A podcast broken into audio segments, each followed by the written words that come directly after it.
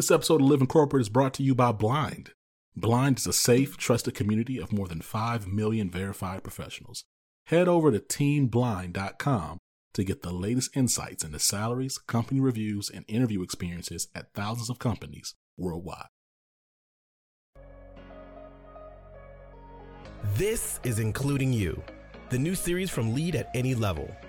Including You features stories from chief diversity officers and other executives who are creating inclusive cultures in their organizations. Our goal is to show what's working in companies just like yours, to give you the tools you need to keep pushing for progress in your own workplace. We want to create belonging and opportunity for everyone, including you.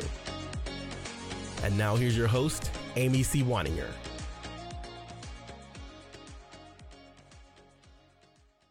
Welcome back to Including You. I'm your host, Amy C. Waninger. I'm also the founder and CEO of Lead at Any Level. My guest today is Angela Alston. Angela is the Chief Diversity Officer at The Ohio State University College of Nursing. Based in Columbus, Ohio, the college employs about 350 faculty and staff combined. Angela, welcome to the show. Thank you, Amy, for having me.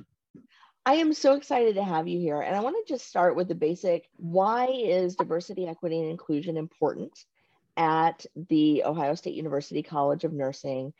And specifically, why is it so important that they created a whole position to address the challenges of DEI at the campus? Diversity, equity, and inclusion is important to us in the College of Nursing for a number of different reasons.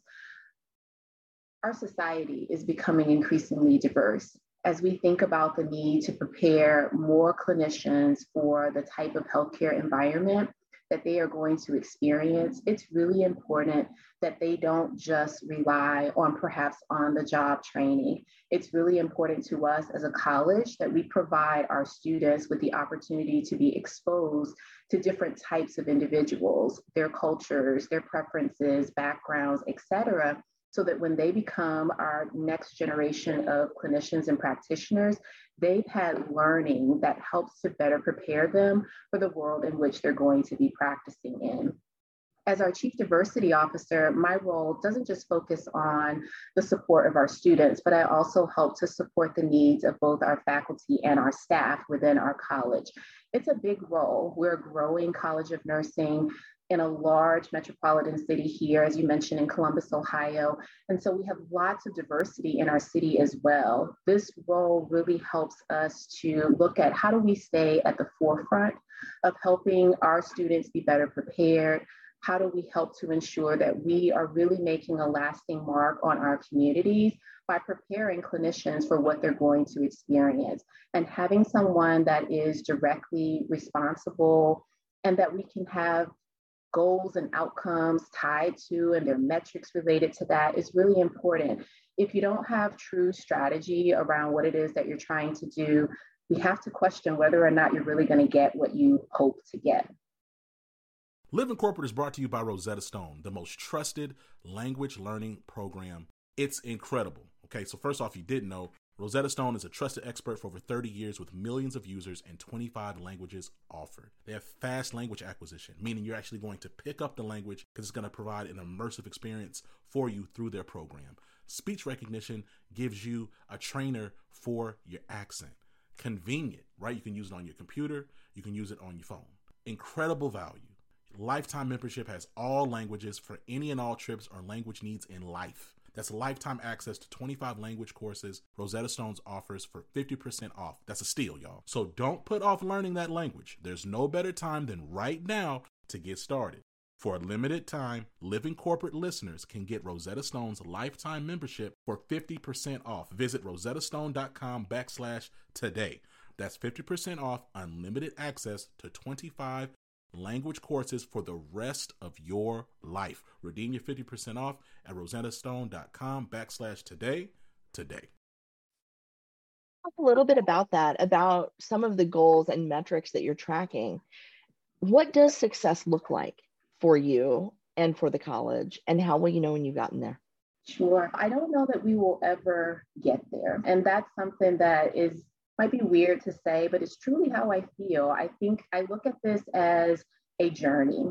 I don't necessarily see it as a destination where we're going to achieve X and we'll feel like we have made it, we have mastered the area of DEI. I think it's ongoing training. But there are a few things that we use to help evaluate where we are. We don't have a specific scorecard necessarily that we use within our College of Nursing, but we certainly set goals at the beginning of each year with items that we hope to accomplish. As I think about that a little bit further, it's really looking at how, what's the environment looking like and feeling like for our faculty, staff, and students? You can feel the energy. People can tell when the environment feels more welcoming versus when it does not. So there's a perception factor that I think goes along with this. But also, I look at what types of conversations have I had to be involved with faculty, staff, and students over the course of an academic year? What types of new programmings have we developed? What were the outcomes of that? How much participation was there? What type of feedback that we received from those? We do a lot of training programs and looking at ways in which we can continue to be innovative in this space. Our college also annually applies for Insight Into Diversity Magazine's Higher Education Excellence in Diversity Award or the HEED Award which we have won for the past six consecutive years. So that is certainly something that we use as a benchmark, and we've recently completed our application for the 2022 year. So we're awaiting those results, which will come out in September of this year. I think that's fantastic. And I'm curious, as you think about the progress that you've made, can you cite one initiative or one one type of activity that you feel has really been the key driver in your process? You have to come at this from a lot of different angles. There are a lot of different kinds of diversity. There are a lot of different ways to measure it and think about it. There are a lot of different stakeholders. But is there one area that you just feel like, man, we're really nailing it? I, that's a great question. And I'm rolling through the Rolodex of my mind right now, trying to think about one specific thing that I feel like is an exemplar. And I can't necessarily say, Amy, that there is one particular thing because some of the initiatives that are focused on students are going to look different than what we would have in place for faculty and staff. And because our diversity strategy encompasses all of that, there's not really one particular thing. I would say for our students, I think a strategy that has been incredibly helpful for them is helping to create structures by which to help support their learning. And so we've developed a couple different programs, and I'll just give you just a few examples of those here that I think are really making a difference for our students we have developed what we call a success series programming. And so we have that available for new students when they come on board. And really what it's designed to do is help prepare these students for what we call some of the soft skills of nursing. So thinking about how do they think about the concept of professionalism? What does it really mean to be a nurse? Yes, they're in nursing school. They know what they're going to be going through in terms of clinicals, but there's some unspoken rules, I think, as it relates to being in nursing school that this program is designed to help assist our students with facilitating and also getting to know and talk with faculty, getting to talk with current students before they're actually immersed into the program. And so we have that type of program that I think is something that will continue to grow. It's relatively new. It's now gone through two cycles or two academic years. So it's newer, but it's certainly something that I think has a lot of potential. And as we recognize what types of challenges have we had over the year, those are the types of things that we can look at. How do we incorporate into a program such as this to try to address those things to make sure that our students are as best prepared as possible. Another program that we have, we offer a Summer Institute for Future Nurses program which is designed for high school students, really trying to get them exposure to nursing. And so as we think about the fact that it's hard for kids, I think, to be what they don't see kids need exposure. They need to know that nurses don't all look a certain way. And so it's important for them to see the uniqueness of that and have that kind of exposure. So that's something that we've been doing a while. That program was in place even before my tenure at the college. I've been there for just three years now. So that was something that was in place and going well even before my arrival. Certainly count that as something that we're doing well. Another thing that I like, and it's something that I instituted when COVID came on board, was I created these sessions that I call chats with the Chief Diversity Officer. And so I sit down monthly with faculty and staff, really creating an open environment for us to communicate about whatever is on the hearts and minds of individuals. It's nothing, it's been offered via Zoom because of COVID. It's nothing that's recorded, but it really just gives individuals a chance to connect in with me as their chief diversity officer, bringing any issues forward. If there's something that's going on in the news or in the media, we have a forum by which we can have conversations and be open and be vulnerable. And I've been really honestly pleased and impressed with how open some of our faculty staff have been in regards to talking about things. But I think the bigger thing that's important for faculty and staff is that space has been created sometimes people just need to be able to talk about what's going on, feel heard, and feel validated. And so those types of sessions are something that, for me, it's not something that's been going on for five years, but it's certainly something that I think others could model in terms of how are you creating open space for people to communicate on a regular basis and have that direct one-to-one contact with their leader around this topic. So it sounds like you've implemented different learning structures for different groups, yes. from high school students to incoming students to mm-hmm. faculty mm-hmm. and staff. And what have been some of the benefits of that that you've seen? Are you seeing, for example, an uptick in applications to the school from the high school program? Are you seeing better graduation rates because of the incoming students program? Are you seeing better retention rates among faculty and staff? How are you gauging the success? Sure. Because these programs are relatively new, those metrics are really not known just yet. We're not at a point that I can really report out on those numbers, but those are absolutely the types of things that we would be looking at. It is my hope that more people will feel more included, more involved, and really enjoy the details of their job because of the environment that's been created. Now, it's not just about DEI strategy that I think is important to individuals in terms of retention our college really does help to support health and wellness with our faculty, staff, and students, which I think is incredibly important. And we're fortunate to have the college's chief wellness officer as our dean of the College of Nursing. So we really do have that environment where we want people to take care of themselves, not just around DEI, but just broadly. So I say all of that to say I don't yet have those types of metrics yet to be able to report out on, but those are certainly the types of things that we would look for. We do have a climate wellness survey that's going to come out in the fall of this year, being instituted by our by the Ohio State University. So we'll see what kind of feedback we get from that in terms of how people are feeling about what's going on within our college. I don't know the details of what those questions are going to look like, but I imagine it's going to ask them about the environment in which they are working and how things are going. And so I'm looking forward to seeing what kind of feedback we get from that and how it measures up to some of the things that we've put in place to try to help support faculty, staff, and students. Hey, friends, you know what I don't miss at all? That vicious week before the period. Feeling like I'm ready to crawl out of my skin, irritated by everything and everyone around me, bouncing between cravings for salty foods and sweets and back again. Now it's easier to manage PMS with Estro Control from Happy Mammoth. Estro Control contains science backed herbal extracts called adaptogens.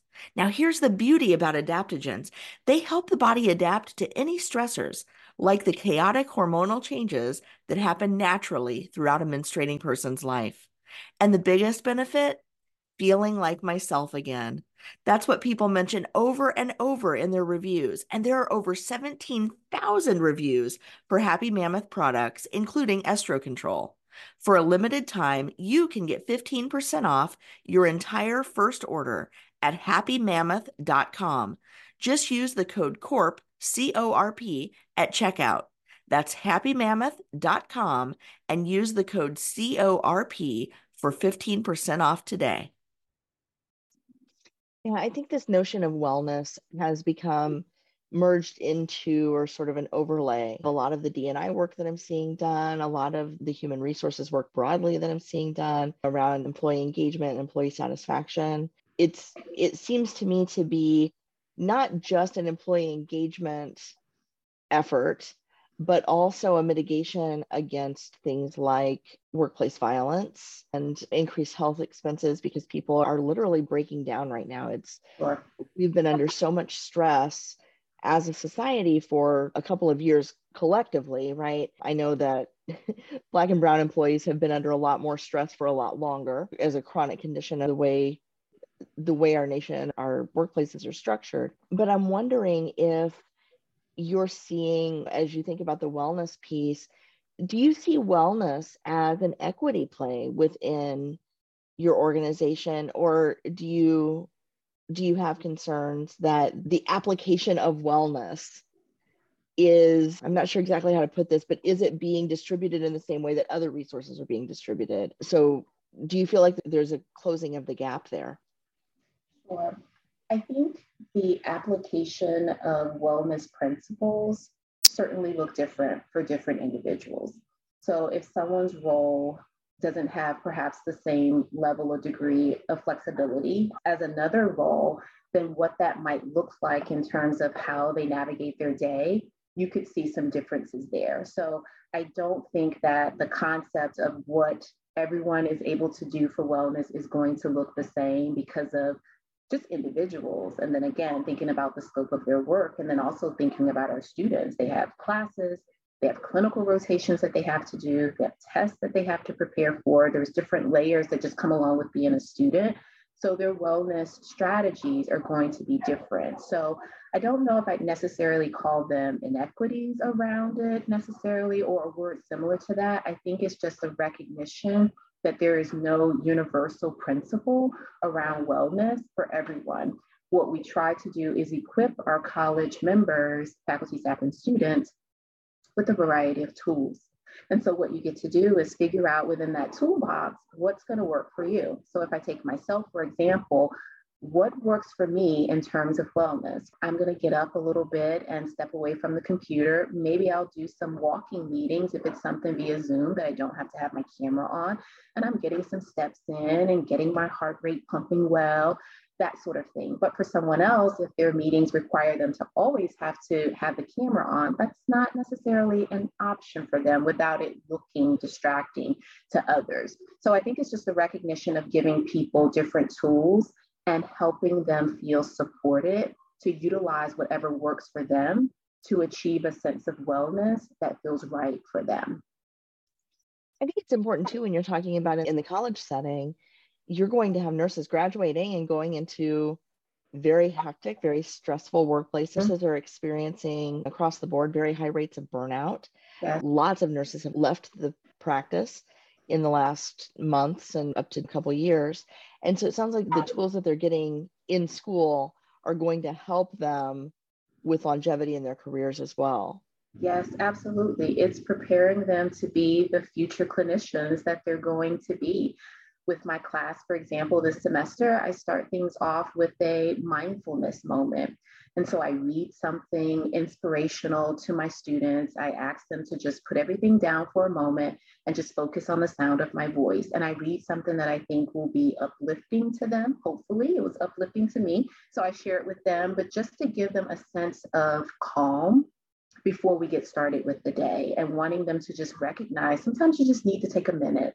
Just take a minute calm down for a second, and then approach whatever is at hand. And I think that helps us with clarity around whatever it is that's going on. I'm one of those people I believe just haste makes waste. And so I think when we rush and do things, that's when we make lots of mistakes. And even when we think about implicit biases, for example, we know that when people make knee jerk reactions, when people are thinking too quickly, they are more likely to allow those types of biases to creep in. So there's a lot of value to taking a moment and then proceeding. And that's something that I'm trying to instill in my students as well.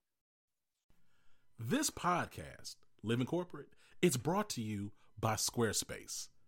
Squarespace is the all in one website platform for entrepreneurs to stand out and succeed online, whether you're just starting out or managing a growing brand. Squarespace makes it easy to create a beautiful website, engage with the audience, and sell anything from products to content to time, all in one place on your terms. Let me tell you something. Y'all might not know this, but Living Corporate, we started our whole journey on Squarespace. My website, zacharynunn.com, it's on Squarespace. I can't tell you how much I appreciate its fluid engine, the ability to create world class templates and design. It's very intuitive, incredible. We have custom merch through our Squarespace. We have an incredible asset library so I can always mix it up, switch and swap. It's super dope. And the fact that you can host all types of content video, audio, all types of media, you can put all on your Squarespace. I can't recommend it enough. If you want to learn more about Squarespace, check out squarespace.com for a free trial. And when you're ready to launch, go to squarespace.com backslash corporate to save 10% off your first purchase of a website or domain. Again, that's squarespace.com backslash corporate to save 10% off your first purchase of a website or domain. This mindfulness will really save lives in practice because mm-hmm. when, as you said, when we're stressed, when there's a lot going on, we tend to get very focused on whatever is in front of us. We're goal oriented, right? I want to finish this task. I want to get this off my plate, move on to the next task. And if the information or data that nurses need is not right in front of them in that moment, they may forget to look a little bit left or right, check their peripheral vision, literally or figuratively, sure. to see what else might be going on, take in a whole picture of a patient or a circumstance or a family environment or something like that, that can really mean the difference between whether or not a patient receives appropriate care. Sure, you're absolutely right. And I'm thinking then that there's a lot of education going into your students. Are they then are they going into hospital environments that are prepared to continue that education or are they really coming in as thought leaders at that point to help the hospitals catch up to, to these industry trends to these population differences to these societal pressures that, that are emerging and ongoing sure so it's hard for me to answer that completely broadly just because I can't speak to the layer of depth that the different organizations that they're performing their rotations in, or perhaps where they're going to work, what it's going to look like. But what I can say is that I believe it will probably be a combination of what you mentioned there. I think that we will have some clinicians who will go into areas and there will be great opportunity for them to introduce what may be novel concepts or ideas to the organization, maybe not necessarily to the world, but they will have the opportunity to bring that to the table based upon what they've seen in places that they've been within their learning environments or what they've been exposed to as a student.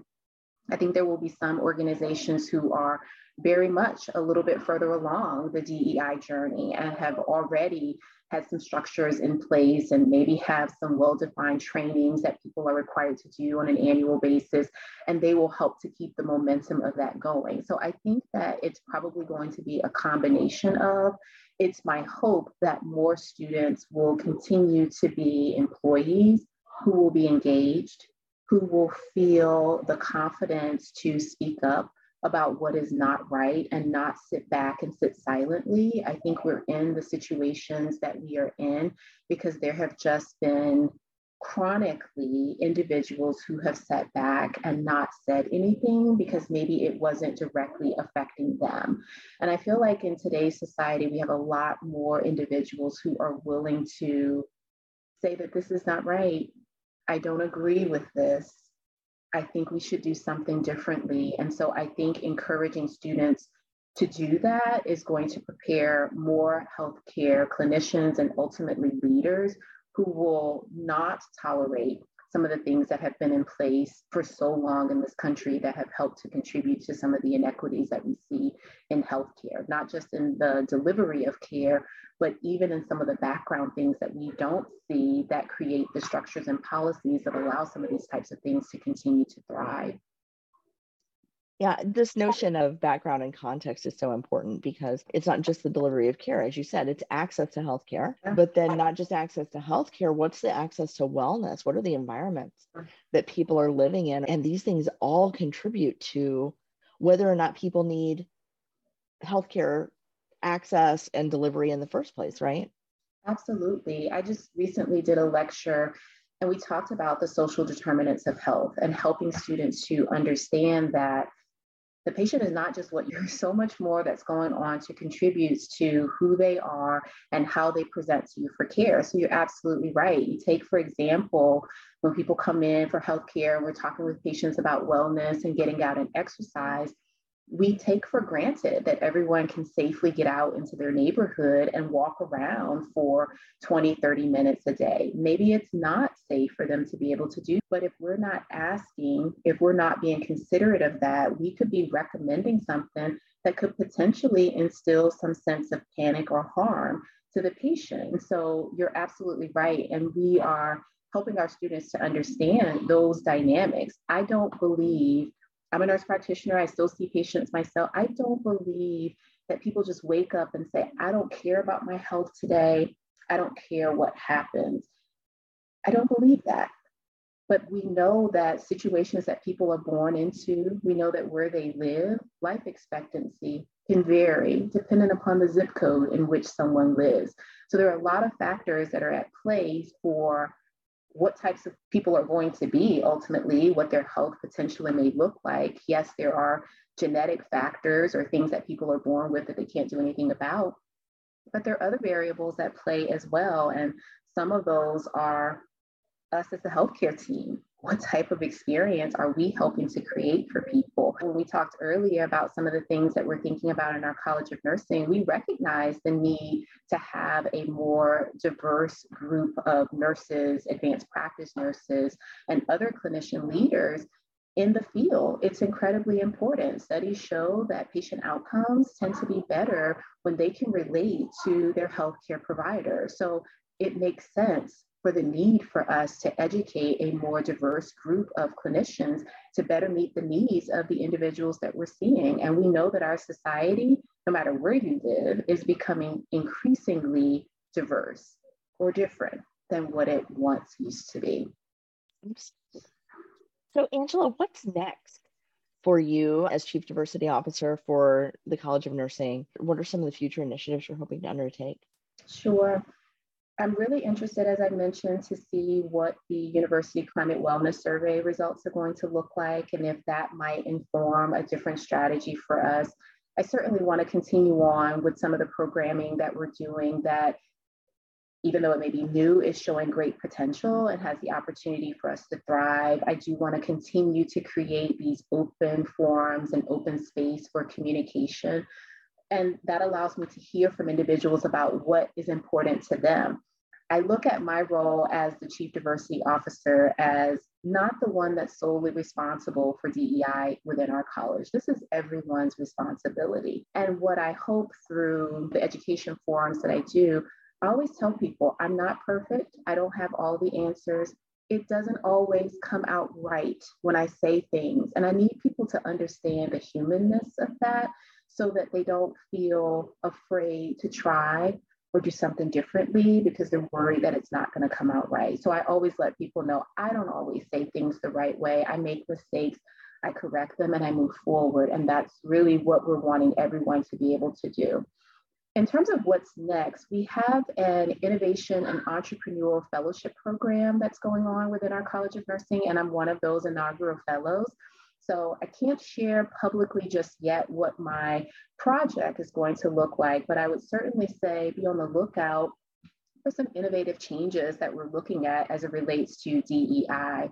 There's one thing too, Amy, that I wanted to mention, just if others are listening from colleges of nursing, we're doing some educational training around bias in the admission review process, for example. So as we talk about the need to bring in more students from underrepresented groups, really thinking about the individuals who are participating in that selection process and what that looks like. So that's certainly something that we will look at continuing to do to help better prepare those for the admission process in the training of that to understand really the huge responsibility that lies in those who help to make recommendations on who's going to be admitted for nursing school.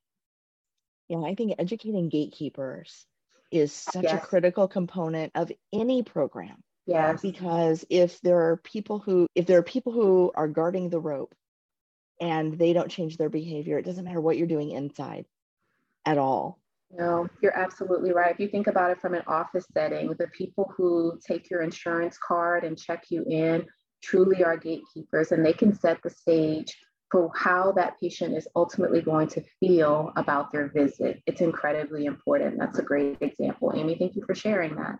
Yeah, thank you so much, Angela, for being on the show. Thank you for sharing what you're doing at The Ohio State University School of Nursing. I've interviewed a couple of people already about college and university programs. I've interviewed some folks in healthcare, but I think for this series, you're the first one to combine the two, which is oh. fantastic. Oh. And I really appreciate what you're doing. And I hope that you'll keep us apprised of all of the innovation coming our way. Yes. Thank you so much, Amy, for having me today. Appreciate it. If you've enjoyed this episode, follow Lead at any level on LinkedIn and YouTube. Then join us for Including You video simulcast every Thursday at noon Eastern. Including You can also be enjoyed each week as part of the Living Corporate audio podcast series, available on all major podcast platforms. Learn more at living-corporate.com. Including You is brought to you in part by Lead at Any Level, a boutique training and consulting firm improving employee engagement and retention for companies that promote from within. Lead at any level. Leaders can be anywhere and should be everywhere. Learn more at leadatanylevel.com. Lead at Any Level and its logo are registered trademarks of Lead at Any Level LLC. The views and opinions of guests on our show do not necessarily reflect the positions of Lead at Any Level, Living Corporate, or the sponsors of Including You. That's it for this week's episode of Including You. Join me next week when my guest will be H. Puentes from San Diego Squared. Living Corporate is brought to you by Doximity. Doximity is committed to fostering an inclusive and diverse work environment where differences are valued, practices are equitable, and employees experience a sense of belonging that allows them to bring their full, authentic selves daily. As medicine's largest network, there's an elevated level of responsibility to everything we do. We don't take that responsibility lightly and are committed to working towards a more equitable world inside and beyond our virtual office walls. So if you want to learn more about Doximity, go to your app store and type in D O X I M I T Y. Again, that's D O X I M I T Y.